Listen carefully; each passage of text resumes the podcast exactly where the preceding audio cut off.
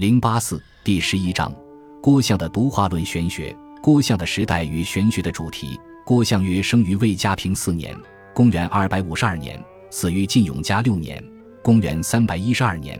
他的一生经历了西晋王朝从建立到走向灭亡的全过程。自从裴伟于永康元年（公元三百年）被赵王伦杀害以后，郭象又苟全性命多活了十二年。这是中国历史上少有的一个黑暗时代，前后长达十六年的八王之乱刚刚结束，紧接着又是破坏性更大的永嘉之乱。从太康元年（公元二百八十年）晋武帝灭吴统一中国算起，历时不过三十年，大晋隆兴的开国气象即已荡然无存，很快为亡国破家的惨祸所取代，战乱频仍，生灵涂炭。一大批名士也都死于非命，与裴伟同年被杀害的还有张华、潘岳、石崇、欧阳建。泰安两年（公元303年），陆基、陆云被成都王颖诛杀。永兴元年（公元304年），姬绍、姬康之子被害于荡阴。光熙元年（公元306年），姬罕被害。永嘉四年。公元三百一十年，阮修被害。永嘉五年，公元三百一十一年，石勒之乱，王衍、与主等皆遇害，王宫以下死者十余万人。感觉敏锐的知识分子生活在这样一个时代，究竟是为自己营建一个象牙之塔以逃避现实的苦难，还是面对现实做深沉的反思，来探寻一条摆脱苦难的出路呢？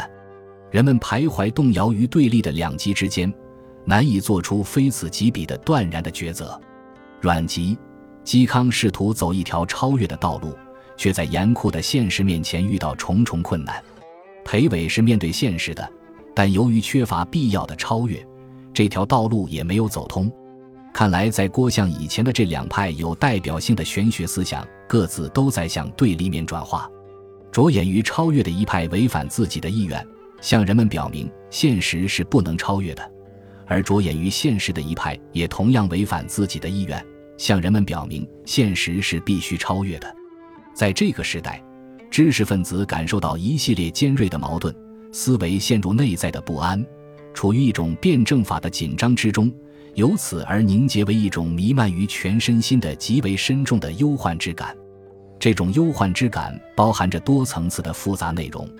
既有对国家政治的思考，也有对个人安身立命之道的探索。实际上，玄学的产生就是以这种忧患之感作为内在的精神动力的。玄学以自然与明教的关系为主题，目的正在于处理当时的各种矛盾，从理论的高度来消除这种令人难以忍受的忧患之感。玄学的这个主题早在正始年间就已由王弼通过思辨的形式明确提出来了。后来，阮籍。嵇康与裴伟从不同的侧面使之变形、奇化，进行片面的发展，增添了许多王弼所没有意识到的丰富内容。现在到了郭象的时代，应该是复归于这个主题，进入综合总结的阶段了。从王弼到郭象，时间跨度六十余年，期间虽然发生了王朝更迭、风云变幻的种种重大的政治事件，但是玄学的主题并没有过时。玄学的主题是从建安文学的主题发展而来的。建安文学以慷慨悲凉的风格著称。所谓悲凉，表现了现实生活的苦难；所谓慷慨，表现了对正常的封建秩序的向往和激情。如何摆脱现实生活的苦难，来重建一个正常的封建秩序，构成了建安文学的主题。正史年间，王弼承接建安文学的传统。把建安文学的主题抽象为明教与自然的关系，提出了玄学的主题。从此，这个主题就成为所有站在高层次思考的人们探索的中心。只要现实生活的苦难继续存在，正常的封建秩序有待于建立，玄学的这个主题就不会过时。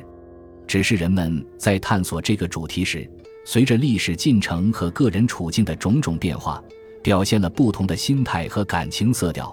选择了不同的思路和结论，这就像建安文学的作家群既有共性又有个性一样，玄学家们的个性特征也是十分鲜明的。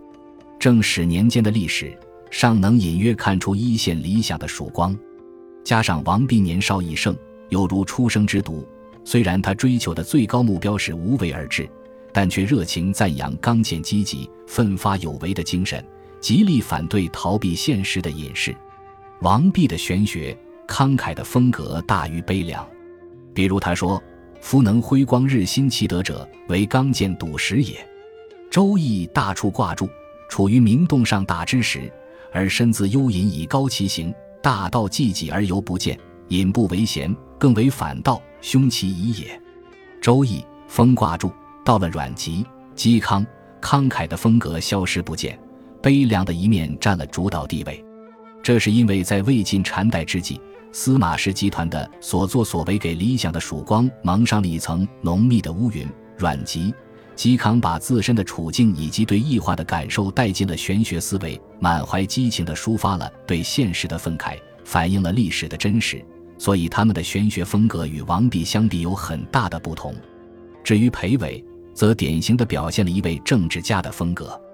她是晋王室的外戚，身居高位，参与决策，生活于政治漩涡的中心。她的处境和考虑问题的角度，当然与王弼以及阮籍、嵇康有所不同。这种不同，正如作为文学家的曹操、曹丕以及作为政治家的曹操、曹丕之不同一样。为了维护理智、稳定现存的秩序，裴伟激烈反对当时流行的虚浮旷达之风。否定对明教的超越，裴伟的《重有论》是一篇战斗的檄文，虽然是针对着贵无论而发，找错了对象，但是慷慨之情跃然纸上，是可以明显感觉得到的。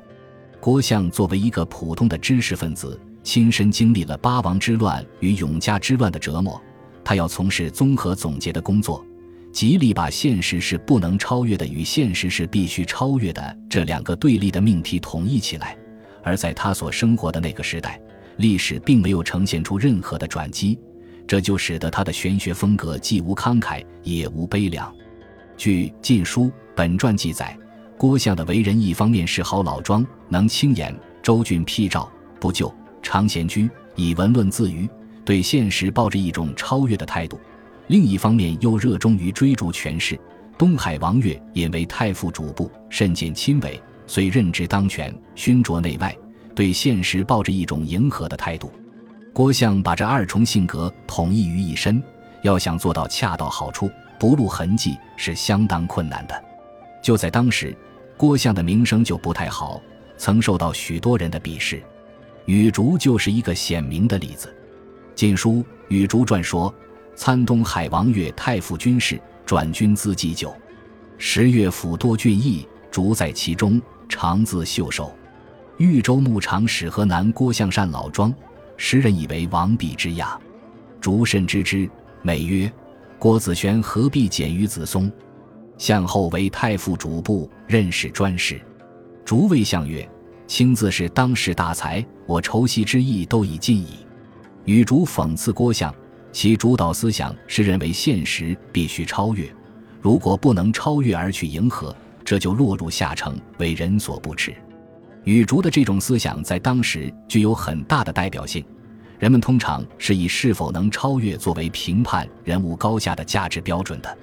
比如陆喜的《叫论格品篇》说：“或问羽、薛营最是国士之第一者乎？”答曰：“以理推之，在乎四五之间。”问者愕然，请问。答曰：“夫孙好无道，肆其暴虐。”若龙蛇其身，沉没其体，前而勿用，去不可测，此第一人也。帝尊居卑，禄待耕养，玄静守约，冲退坦然，此第二人也。坦然体国思治，心不辞贵，以方见淡，执政不惧，此第三人也。斟酌时宜，再乱犹险，亦不忘忠，实显威仪，此第四人也。温公修慎，不为谗首。无所云补，从容保宠，此第五人也。过此以往，不足复数。